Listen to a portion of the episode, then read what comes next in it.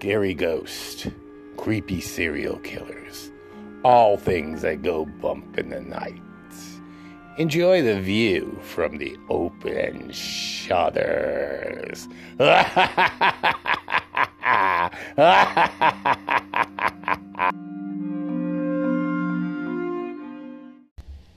happy Mother's Day, creepsters. This is our special. Happy Mother's Day, Philip. Yes, happy Mother's Day to you. I'm sure your mama to somebody. Everybody's mama to somebody. Well, you know, this is our, our series this week is called Mama Mia Murderous Moms. But this is a bonus episode we're doing about two moms who are Hollywood divas, and they're not murderous, but their daughters wrote some really nasty, scathing things about them. And to add insult to injury, they were bitter rivals that had a feud that went on for decades. You know who we talking about? Uh, about Philip? Oh yes, honey. Bette Davis and Joan Crawford. And we um we we doing is we're covering their uh their relationship, their careers, and their relationships with their children. Now I want to start off with a little, a little of the background. I'm going to start with Joan Crawford because she's the oldest one. She's born on uh, March 23rd. Now, nobody knows if it's 1904, 1905, 1906, or The 1908. census is 1904. But And uh, she was born Lucille Fay LeSueur in San Antonio, Texas. Um, as a child, uh, her mother, Mrs. Anna Cassin, ch- as a child, she was she, her father, Thomas LeSueur, abandoned her when she was 10 months old. And then uh, she it, she was born. She also had a brother named Harold, uh, known as Hal. Now her mom, she she got the nickname Billy because she was such a tomboy.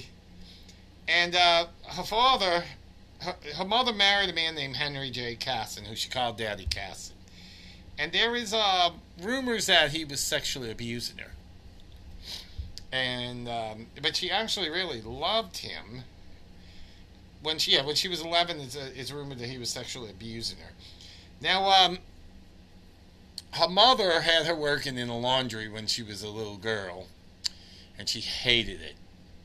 And one of her jobs was to put the clothes on the wire hanger, and that started a lifelong dislike of wire hangers. But her ambition was always to be a dancer. And um, she uh, she underwent three surgeries for uh, uh, for uh, for to escape piano lessons. She leapt from the porch of her home and cut her foot severely on a broken milk bottle. So she underwent three surgeries to to repair the damage. It made her unable to attend um, elementary school. So in June 1917, they moved to Missouri, and uh, where her stepfather was accused of embezzlement. Although he was acquitted, he was blacklisted. And uh, in 1922, she registered at, at Stephens College. That's what she gave her birth year as 1906. She attended Stephens College for only a few months before withdrawing, realizing she wasn't really college material. Now, she began a dancing career under the name of Lucille LeSueur, worked in vaudeville. There was a rumor of a blue film. You heard about that, didn't you? ooh, Yeah, so it was even covered in that Ryan Murphy miniseries, which we're going to talk about a little later. And she went, uh, she, uh, you know, after several years in vaudeville, she moved to L.A. and to Hollywood. And she was originally cast as a double for Norma, Norma Shearer in 1925. She still was named Lucille LeSueur. And she also appeared in The Circle and Pretty Ladies, both uh, starring comedian ZaSu Pitts and then it was followed to uh, small unbilled roles in two other 25 silent films, The Only Thing and The Merry Widow. So, um, MGM Publicity had recognized her star quality, but he didn't like her name. He said, Lucille LeSueur, that sounds like the sewer. So he held a contest to change her name. And originally the name of one was Joan Arden. But they found out there well, already was a Joan Arden at one of the other studios, so they changed her name to Joan Crawford, which was the second place. She hated the name. She always thought Crawford sounded like crawfish, and she didn't like the name Joan. She said it was an old lady name. So she used to make, make people call her Joanne.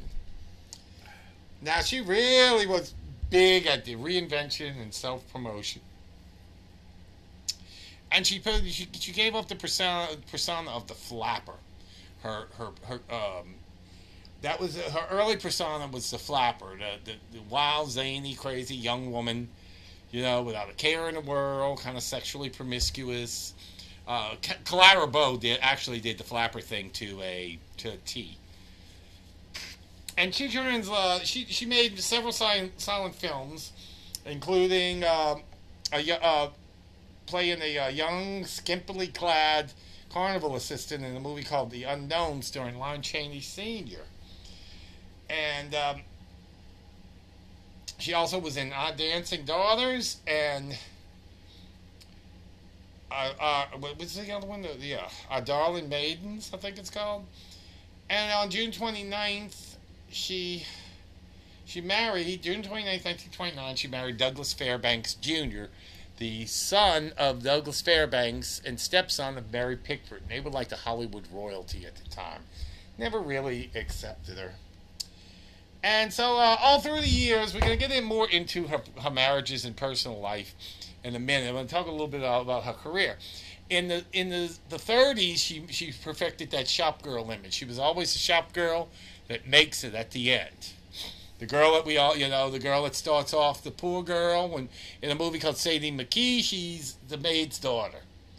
And in you know, in, in several of the movies, and she always there's Dancing Lady, where she's an aspiring dancer with Clark Gable. And um,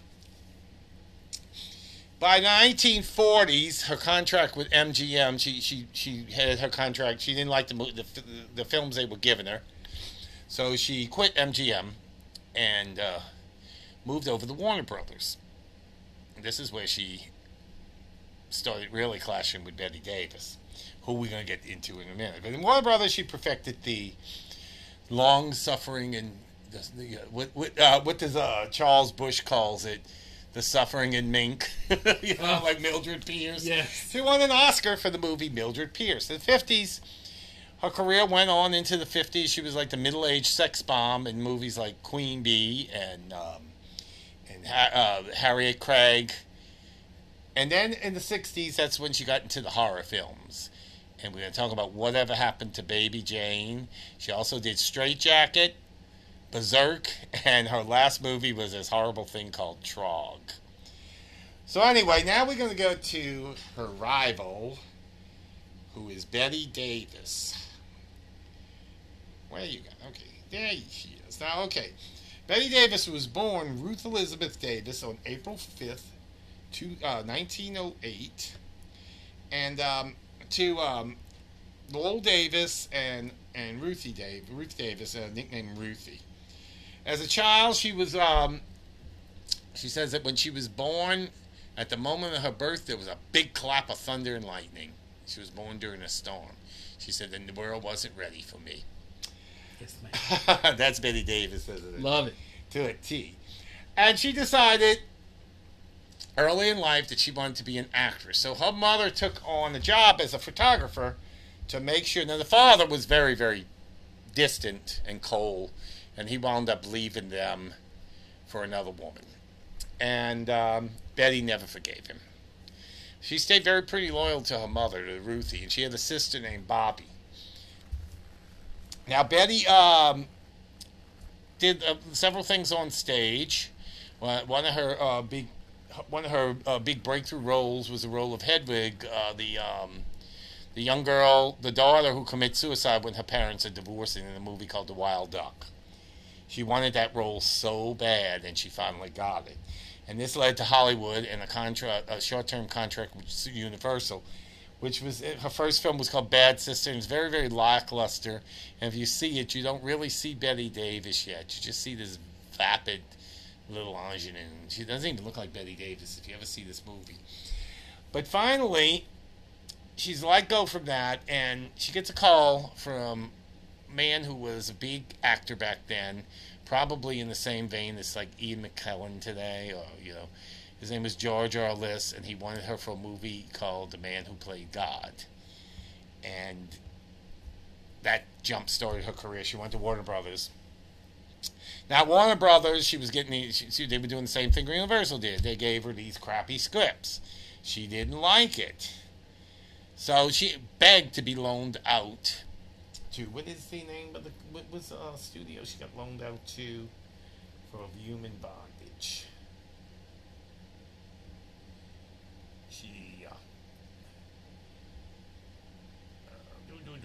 I'm sorry, guys. I'm looking. I'm. I'm kind of looking this stuff up as I go along. Yes, she got loaned out to RKO for of Human Bondage, where she played this nasty. No, no other actress wanted to play. Did you ever see of Human Bondage?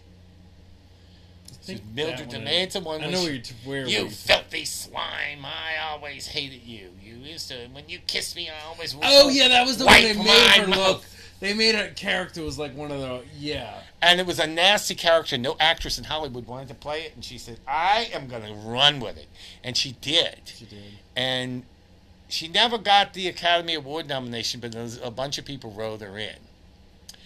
And she um, she went. That, then he started listening. So then he, she was cast in a movie called Dangerous with an actor named Franchot Tone, which is what started the feud with Joan Crawford.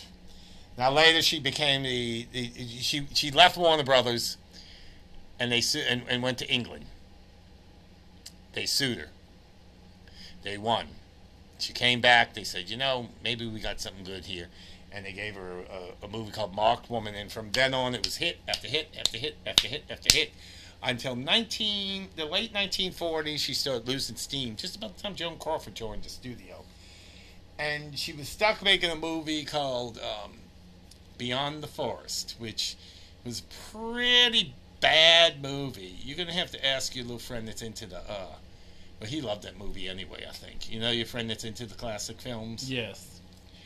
Um, and that's the one that gave her one of her signature lines know what that line is? What a dump. and uh, so from there on, from from she, she asked to be let out of her contract, and uh, she was. It was a, it was a pretty lame movie, but really, it's a real camp delight. Now they have her in this long black Cher kind of wig you know, and she's playing a, a, a, character that's at least 10 or 15 years younger than she actually is. But she made a big old career comeback a, a, about a year later with All About Eve. She played oh, yeah. Margo Channing. She's one of her signature roles. And the 50s weren't, she didn't really do a whole lot in the 50s. She came back in the 60s, starting with a movie called uh, Pocketful of Miracles, where she plays an old bag lady whose daughter, Ann-Margret, thinks that she's a a, a, um, a dowager type of uh, rich woman, and this gangster helps co- cover it up and gives her a makeover and everything. Ann-Margret plays her daughter. Glenn Ford is the gangster. So and then and then came whatever happened to Baby Jane, which we can talk about in a minute. So now what I want to talk about is their personal lives and what happened. Okay, first of all, when Bette Davis was filming Dangerous, which he actually wound up winning an Academy Award for. Yes. Her co-star was Franchot Tone. Now, the first thing I read that caused their feud was that when Bette Davis got her contract at Warner Brothers, the same day Joan Crawford announced her divorce from Douglas Fairbanks Jr. So Joan stole her thunder in the press. And that started a little rift right there and she was always being compared to Joan. Even Douglas Fairbanks told her, "You ought to ice your nipple like my wife Joan does." so she's filming Dangerous, and she's filming with this actor Franchot Tone. He's a, he's a New York stage actor that came to Hollywood to become a star. He became like a actually he became like the the guy that's in the movies with the woman is the bigger draw, you know, like Bette Davis and like Joan Crawford. He made both movies with both of them. So she fell in love with Franchot Tone, even though she was married to a man named um, a guy named Ham. What was the first husband's name? Uh, yeah, they called him Ham. She she claims that the the he was a he was a musician, and she was married to him, and she fell in love with Franchot Tone, still having an affair with him, but Joan Crawford stole him from her and married him. That started it, Oh yeah. and from then on, the hatred just grew. Bitch grew took a man. Grew. It was bitch. so Bette, uh, in the in the meantime, Bette's becoming this big star at Warner. They even called her the Right. fifth Warner brother. And Joan's career is starting to wane. She had she had like a peak with the women. You ever saw the women? Oh yeah, that was an intense one. That was like her peak at what at MGM, and she started making all these bad movies, including one uh, where she's one of them with John Wayne, where she's really miscast because she has no chemistry with John Wayne whatsoever. So um, she comes to Warner Brothers, and her and Bette already hate each other. They, they they don't really like each other much, but she decides she really admired Bette's talent, and she wanted for Bette to she, she, she wanted to become friends with her. So she kept on um, giving her gifts, and Bette would give the gifts back. And Bette said she was trying to woo her because it was rumored that Joan was bisexual. I don't know how true that is. And um, so finally, you know, Bette gets the nomination for an Oscar. Then Bette makes a movie called The Star, which she gets nominated for an Oscar, which is about a movie star in the Skids that was based on Joan Crawford. That didn't that didn't sit too well with Miss Crawford. eh? So let's fast forward to 1962. And 1961 was when this all started. Both of them's careers are in the toilet. They're older. They're no longer making the kind of movies they used to make. Bette's doing a, a play, a, a, um, a version of uh, a production of Night of the Iguana on Broadway. She's not really getting well with uh, along well with any of the Broadway actors.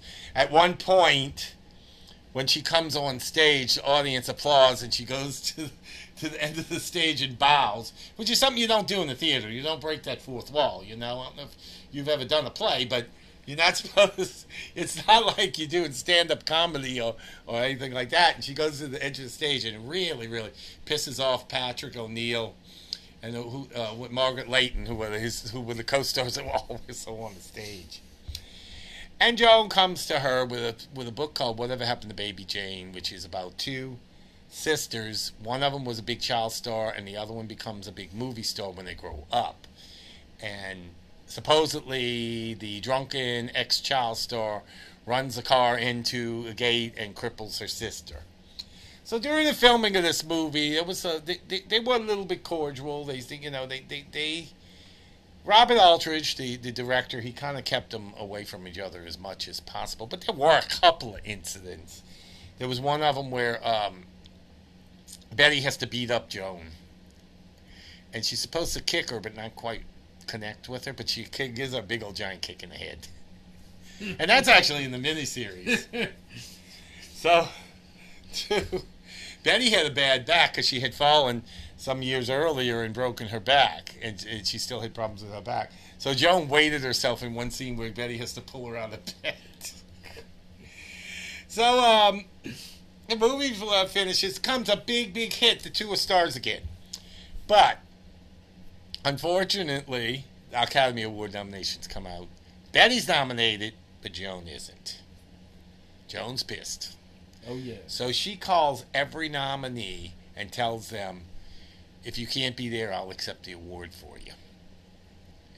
So it turns out Bette was the favorite to win, but what happens is so Joan goes and she gets her hair done, she gets she gets everything, she gets a new dress, she, she just dresses to the nines. And one of the other nominees is the one who winds up winning, is Anne Bancroft for the Miracle Worker. And Joan, more or less, it's this is what's rumored. It's rumored that she Bette's standing there in the wings, just shocked because she didn't get it. And Joan passes by and says, uh, "Excuse me, Bette, I have an Oscar to accept." And Joan accepts the Oscar. Stole Bette's thunder. Bette really wanted more than anything to have that third Oscar before anybody else, any other actress did. Since then, ha- Katharine Hepburn has had four of them. Frances McDormand, who just won, this was her third one. Yeah, so she And I think didn't um didn't tell, did Sally Field get three of them? I think Meryl Streep's got three of them. And I think Jessica Lange got three of them. I'm not sure. But anyway, Aldrich and the uh, the studio wants to reunite Bette and uh, Bette and Joan for another movie. So, uh, you know, set, it's filmed right here in Louisiana called Hush Hush Sweet Charlotte. And in this one, um, the first one, uh, Bette is torturing Joan, and Joan's an invalid that Bette's torturing. This one, Bette's an invalid that Joan's torturing. But Bette made life for Joan so fucking miserable that Joan Crawford pretended faked illness. And she just kept on not coming in, not coming in, not coming in, and eventually they had to fire and they replaced her with Olivia de Havilland. So anyway, Joan dies in 1977. And uh, Bette keeps going, going on. She's making more movies. She more or less move, moves to TV movies later in her career. And in 1977, Joan Crawford dies. And it's rumored that she said, My mother told me never to speak ill of the dead. Oh, yes. Only good. Joan Crawford's dead. Good. And it's also rumored that um, she said, oh, Joan Crawford dead, you know. and so uh, Bette lived. Uh, Bette continued to make more movies. Continued to be a pain in the ass to some people. Um, what should have been her last film was Whales of August with Lillian Gish, and uh, she was a terror on that one and caused poor Lillian Gish to retire from the movies. And she also did a TV movie with Helen Hayes, but she also was a terror and scared poor Helen Hayes into retirement. And Bette wound up dying in 1989 at, at the age of 81 from cancer. So now we're going to get into their children. All right. Joan. Oh, well, I did look it up for you. So you were right. The only. Uh, the, so you're right. She never did get the third Oscar. And the uh, Katharine Hepburn, you're right, is the only one with four. Ingrid Bergman had three. Yeah, but one of them was supporting. Yeah, Meryl Streep had three. Yeah. Which I think one was supporting on that as well.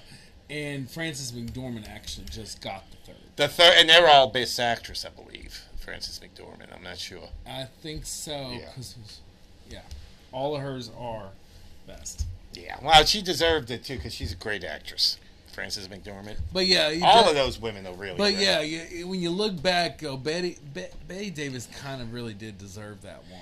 Yeah, well, more than Anne Bancroft did, I think. Anne Ban- Very much Yeah. So.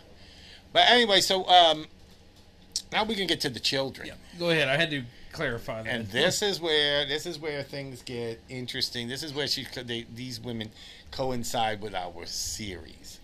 Uh, Joan always wanted children. She was uh, pregnant a few times with Franchot Tone, and uh, she lost them. She she had a bunch of miscarriages. She had some she had miscarriages with uh, Douglas Fairbanks. And um, so she decides to adopt a child. In 1939, she adopts a little girl that she, um, at first name's Joan, like Joan Crawford Jr., but then she decided that was a, wasn't a really good idea. So she um, she changes her name to Christina. And then she adopts a little boy named Christopher. A few years later, now I'd always heard that she adopted these girls, called them twins, and they actually weren't even related. But now I hear they really were twins. So uh, Cindy and Kathy, and both of them recently passed away. The only one of Joan's children that's still alive is Christina. Now, um, in 1959, she married to Pepsi uh, Cola Al Steele, who was the CEO of Pepsi, Pepsi Cola. Oh, and she yes. that's when she got really associated with Pepsi Cola. And Bette uh, and uh, and Hush Hush Sweet Charlotte and Baby Jane, she had a Pepsi machine installed, and Bette Davis went and had a Coke machine installed right next yes, to it. Yes. so the so the soda feud happened. Yeah, that was the first uh, soft drink. Alongside their feud, that was the was, first soda there wars. Was the, there was the soda wars. That yes. was the beginning of the soda wars. So um, now Joan died in 1977. A year later, her daughter Christina writes a book called "Mommy Dearest," oh, to which she describes this uh, horrible abuse by a woman who had many problems with her um, with um, Mm-hmm. you know the studios and with men and she she she describes what they call used to call a night raids where Joan the, the kids would be sleeping and Joan would get drunk and pissed off about something and would raid them and scream at them and start beating them and she also used to keep the son Christopher in a um, restraint in his bed Oh. well, some people came out to to some some of the Hollywood people came out to defend her. Some of them said Christina was right. One of them was Helen Hayes, because her son James MacArthur he had spent the night had a sleepover with with Christopher, and she she strapped both of them in. And you know, Helen wasn't too crazy about her son being strapped in somebody else. So, um, of course, Mommy Dearest, you know, she um, it's you know poison pen all the way. I mean, hatchet job on my, that's even the name Mommy Dearest has been is, is associated with a really bad mom. I almost named our series that, but I wanted to do this podcast, and you know, I figured it would be a little bit too much. I wanted to do this episode, so I thought the Mamma Mia was a little cuter anyway. Yeah. So anyway, um, 1981 movies. The, the book is made into a movie starring Faye Dunaway, and it just becomes a camp classic Oh, oh, I mean, of big proportions. Because first of all, it's, Faye Dunaway plays Joan Crawford like she's one, like it's one of her movies. She plays it like she's doing one of Joan Crawford's. She plays a Faye- movie star. Faye Dunaway was amazing. Okay. Yeah, but she played it like I mean, as a matter of fact, she I, she got so associated because that caused a, a, a resurgence of Joan Crawford's career because she was almost getting to be you know you really didn't see many of her movies anymore, and when I got so Joe Faye Dunaway's Joan Crawford was so embedded in everybody's minds that when they start watching movies with the real Joan Crawford, they were kind of taken aback about how much different she looked from Faye Dunaway. Right. well, this movie was supposed to be like a sad little, uh, you know, thing, and it just turned out to be uh, total camp, especially the night raid scene with the wire hangers. Oh, God, they were even the Bourbon Pub in, in the French Quarter Yeah. showed it. They had, you know, the Mommy Dearest drink. The Mommy Dearest it was vodka and Pepsi. Oh yes. And for the garnish, they had a little. They took some paper clips and made them into little wire hangers, and they they hung it on the straw. They did. And then they had uh, uh, uh, vodka and diet Pepsi was a Mildred Pierce, which is a big role where she plays the doting mom who gets slapped by a daughter. Oh So, God, um, yes. Bette Davis said, you know, it's um, she actually believed the things that that was in Christina's book, but she said she really and truly didn't think it was real, very nice of her. You know, there still was her mother, and no matter what, she shouldn't be, you know, writing poison. pen. She says, my daughter will never write a book about me. Well, guess what happens a few years later? First of all, let's get this.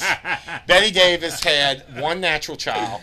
Her name was uh, Barbara uh, Barbara Davis. Uh, Barbara Davis Merrill. She called her BD, and then she adopted a, a son named Michael and a young and a daughter named Margot. Well, Margot wound up having this re- some really mental mental problems. Was seriously challenged, and wound up going to a school. But Bette kept on supporting her the rest of her life. Uh, now, um, Bette Davis was very, very doting to BD, and BD was on the set of Baby Jane and actually wound up playing the next door neighbor. And um, Crawford didn't like BD hanging around her twins because BD was a little more worldly, you know, and the twins were kind of they were kept in line because Joan Crawford was a very, very stern disciplinarian. Now, um, a few years later, guess what happens? BD writes a book called My Mother's Keeper, to where she describes her mother the same, pretty much the same way Christina described Joan drunk, abusive, uh, control freak, wanting to control her whole life. And the thing is, is the reason she uh, she she became a born again Christian, and she claims that God told her to write this book about her mother. And she writes her mother right. the- The book comes out right as her mother had just had a stroke, Mm-mm. had a mastectomy and a stroke during the mastectomy. And Bette was devastated. Yeah. So Bette wrote a book of her own called This and That, where she she tells uh, she tell, one of the things she tells B- BD is um, I uh, I don't understand the title of your book, My Mother's Keeper, when I I am the one who's been keeping you all these years, and the only reason why your book is selling is because my because of my name. So uh, it really it ruined uh, Bette's life, and and she you know she was brokenhearted the rest of her life, you know, for about the next three or four years. And um, what do you think about all this? Do you how do you feel about both books and how? I mean, okay, so I don't know if we had mentioned it, but astrologically, both of these women are Aries. Yeah. Aries, and it's kind of funny. We uh, we're you know Aries are, in a sense. I mean, there are a lot of great Aries people, but Aries people always have an ego and always will. Yeah. They're ruled by the And first. both of these house. women have huge They're egos. ruled by the first house. They're ruled by Mars. They're all about identity. They're all about who am I? I am. And in these instances of the women, it would be I am Bette Davis. I am Joan Crawford. I am this person. Yeah. You know? So that comes with a level of ego. Now, with that said, what we know about Joan Crawford, yeah, I do think that ego really, really crossed lines into a level that was considered probably quite could be quite abusive. Yes. Well, and you know what? Joan Crawford tried to, to because of her quote quote humble beginnings. She always always tried to to to um, to really oversell this lady thing. Like she she would uh, she had these. She was really really strict on etiquette. You remember she had she made. She used to make Christina dress, the children dress up. Well, that's in her case. That was she's a little too image conscious. That, like, like that's the whole I am. The identity for her was a was a strong image consciousness. Yeah. And she tried to oversell this thing to the point where she had this phoniness about her. You know, they call it Hollywood phoniness. And uh, several actresses had that, including Olivia de Havilland was like that. Uh, Loretta Young. And Bette Davis was uh, see, Bette but Jo- Davis when Joan but I see Blondell you're were calling it phoniness, but what I actually am putting on this, like knowing what I'm looking at here, is the phoniness is actually of her own create. Like you're right that in her Well, mind, yeah. she's creating her own reality. Is what I think happened Well, with it Joan Crawford. yeah. Now, Bette Davis has a whole different story. I think Bette Davis probably did have maybe some level of. There may have been some Narcissism. there was narcissism, but there was also a little more pain with her and how she processed hers. And I will say it probably was through either substances, at least probably alcohol. Some. That's probably act that part. Well, both of them were alcoholics. Well, yeah, both were alcoholics. Uh, Bette's Bette's though I think really was a much, and I kind of they kind of depict that even in the feud as well as, as much kind of a sadder kind of alcoholic in a way, you know. Well, yeah, way- yeah, lonelier. She was, um, Yeah. and I think that, um, and I think for for her it was always the option of do people really love me? Is what I get is what I get out of Bette Davis. Whereas Joan's is like they better love me.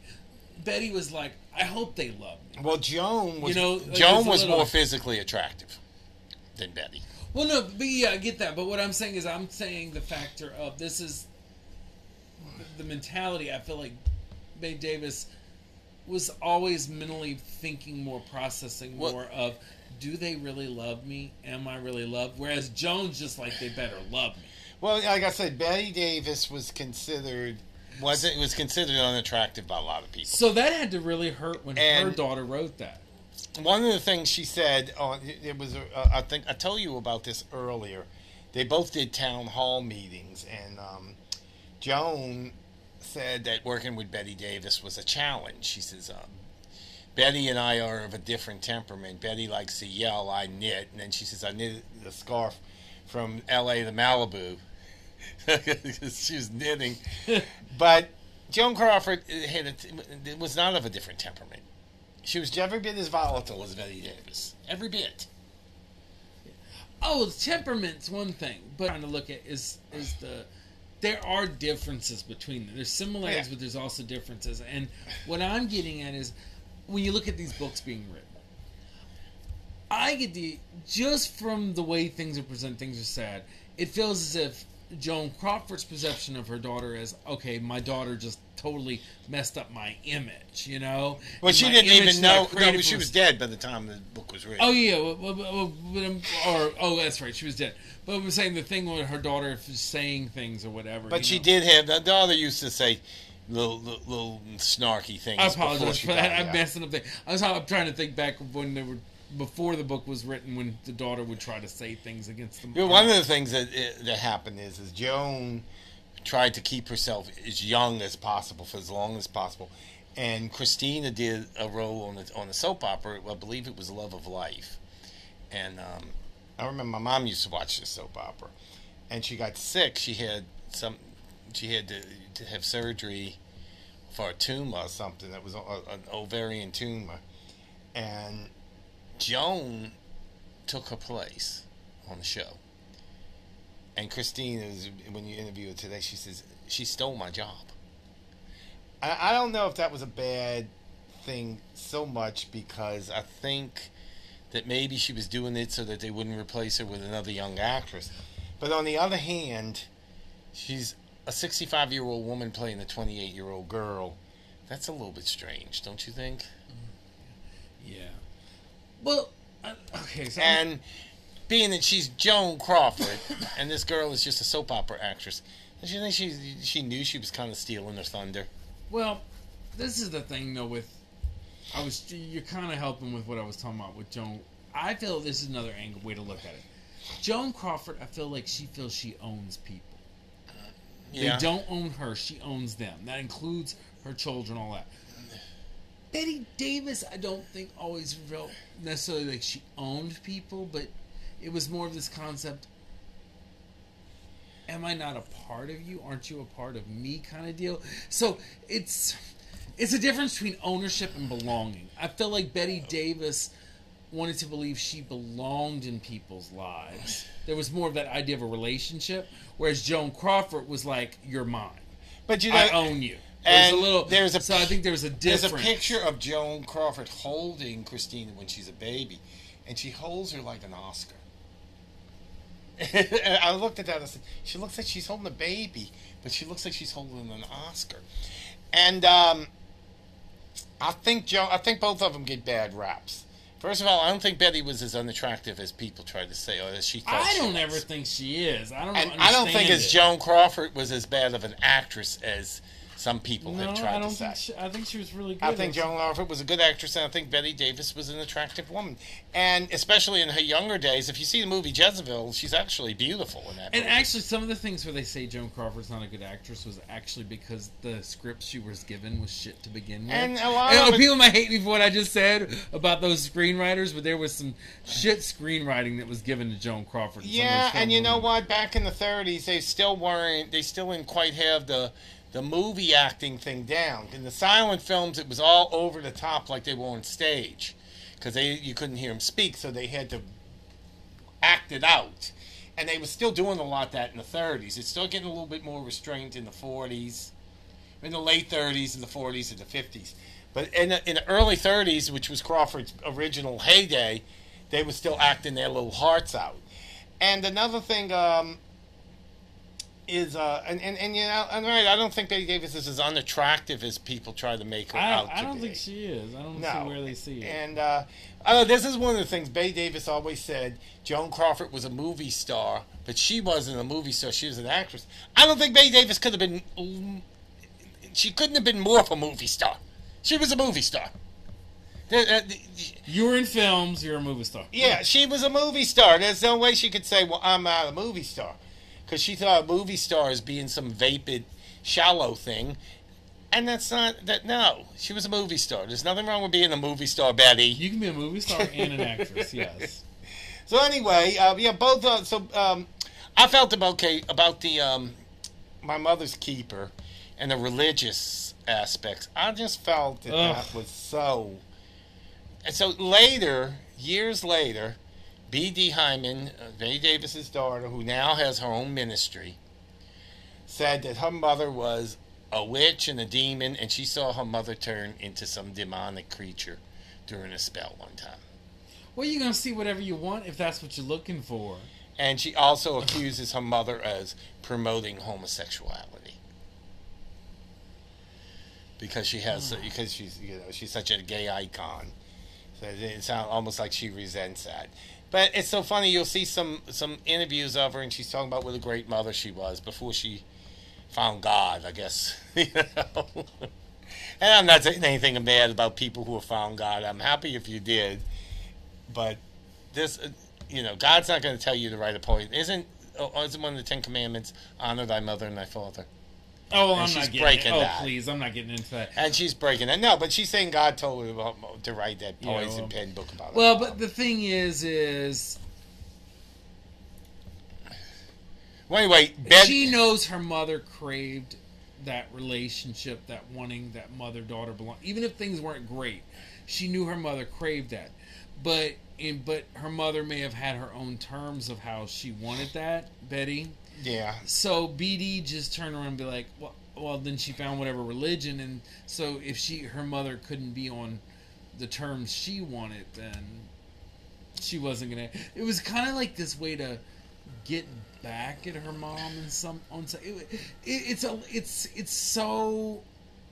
There's a lot deeper going on there. well, in both of them, there's a lot of Religion's just the face. Yeah. Oh yeah.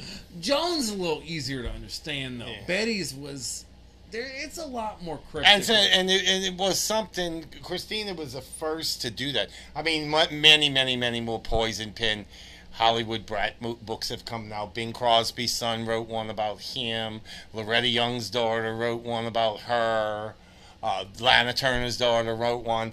That that followed, but Christina was the first one to do it. And the sad part is, is I kind of think Bette Davis had a point. They're writing this shit, and it's really just because they're using their names, and it's Yeah. it's like they're making money off of their parents' Yeah. fame. Because if you wouldn't be writing a book if your if your mom was not famous. What's ironic is Faye Dunaway, who played Joan Crawford in Mommy Dearest, also feuded with Bette Davis. They did a TV movie together about Aimee Semple McPherson, where Bette Davis played her mother, and Bette Davis talked about how unprofessional she was and how horrible she was to work with. And I'm thinking, wow, she had a feud with two Joan Crawfords. so I have to mention, we everybody talks about Bette Davis's classic roles and all of that stuff. yes. But being a child of the 80s, my first memory of Bette Davis was in one of her last roles. That's Wicked Stepmother. When she played the old lady on Watcher in the Woods. Oh, Watcher in the Woods. Oh, okay, Oh, yeah. I loved her in Watcher in the Woods. You know, I've never seen it. That's one of her movies I've never seen. You've never Watcher seen Woods. Watcher in the Woods. Oh my gosh. Bette Davis plays this creepy old lady just just it I gotta find. I bet, Oh. I bet you it's on Disney. I gotta find it, it. it was it might be, but it is Yeah, she also did uh, Return to Witch Mountain too, where she played the witch. Yeah, but watch nothing beats watching the woods though. Well, I gotta see it. Yeah, now you got. Watch it in the woods, and, and, and people when they talk about Bette Davis eyes, I don't know if it was because of the age or whatever her eyes. With but, but by that point, it had all the experience and the wisdom and everything. There's just something about the, and they made sure to capture even in that movie that that look from her. Yeah. So if you have not seen it, I, I, I encourage you to go see to to Watcher in the Woods. So before we go, there's a couple of recommended recommendations I want to make. Uh, Shaun Considine, in, in, right after Bette Davis died in 1989, and he's also no longer with us now, wrote a great book called Bette and Joan: The Divine Feud, which I believe is available on uh, on Kindle. But I know the audio version of it is available on YouTube and uh, um, a um, it's a channel called uh, Continuing uh, the Continuing Crawford. What's it called? Uh, something Craw- was Joan Crawford to Continuing Chapter or something like that. and he has a lot of uh, you know interviews with Joan Crawford, interviews with Bette Davis, but they have the entire audio book on there, and it's also available for, uh, on Audible too. And um, some the movies I'd like to recommend. Another thing I want to recommend is uh, Ryan. What's his name? Ryan Murphy. Ryan Murphy. It had a senior moment there from. Uh, the Ryan Murphy miniseries, Bette and Joan, The Divine Feud. Now, the only way to find that now, I think it's on DVD, and I think you can buy it from either Hulu, from What? either Vudu. Feud? Feud, yeah. It's not on. They didn't put It's, that with the it's FX. not on Hulu because one of the reasons why they didn't it, it, it got actually got pulled for a while because of the lawsuit Olivia de Havilland was doing. Olivia de Havilland was suing him because she didn't Oh, like the way she was portrayed. And she's it like, wasn't even that big of a role. And on top of it, on top of it, didn't she get Catherine Zeta Jones was playing her? yeah, She got a fabulous actress to play her. and a beautiful woman too. Yes. I mean, oh, go sit down. I mean, that's really a compliment when Catherine Zeta. We love you. Olivia, to have on the, on the other side now, but come on, girl. Yeah, and you know it's just. a... Just in case she's listening from the other side. But you can buy. You can actually can buy it on Vudu and Amazon. Uh, you know, for streaming. So, I don't know. I, I'm not sure if it's available on DVD or not. I might even check out and see before we go. it was now it was on Netflix at one point, but I don't know no, if they I- removed no, it. it never was on Netflix. It Yes, I thought it was. No, Maybe I'm wrong. let's see. Let's see. Yeah. Few Guys, date looking- and Joan. Yeah, it's on Prime Video, and also in there is when Bette met Mae West. They have they, they- it was recorded, and they have actresses playing them. Yeah, you have to buy it on you have to buy it on Prime. It's a dollar ninety nine an episode, and I don't know how much the whole season is. The whole season in HD is seventeen ninety nine, which is a good deal. And you can buy it on Vudu too for a similar price. Now, all right, and and some of the Bette and Dave, Bette and Joan movies I like. One of the Bette, one of the Joan, my, one of my favorite Joan Crawford movies is Queen Bee. It describes it, it shows her playing Mommy Dearest to the hilt, and um, you know it's and Harriet Craig. She's she's playing the Mommy Dearest right in that too. But I also like Mildred Pierce, and I like the Western Johnny Guitar.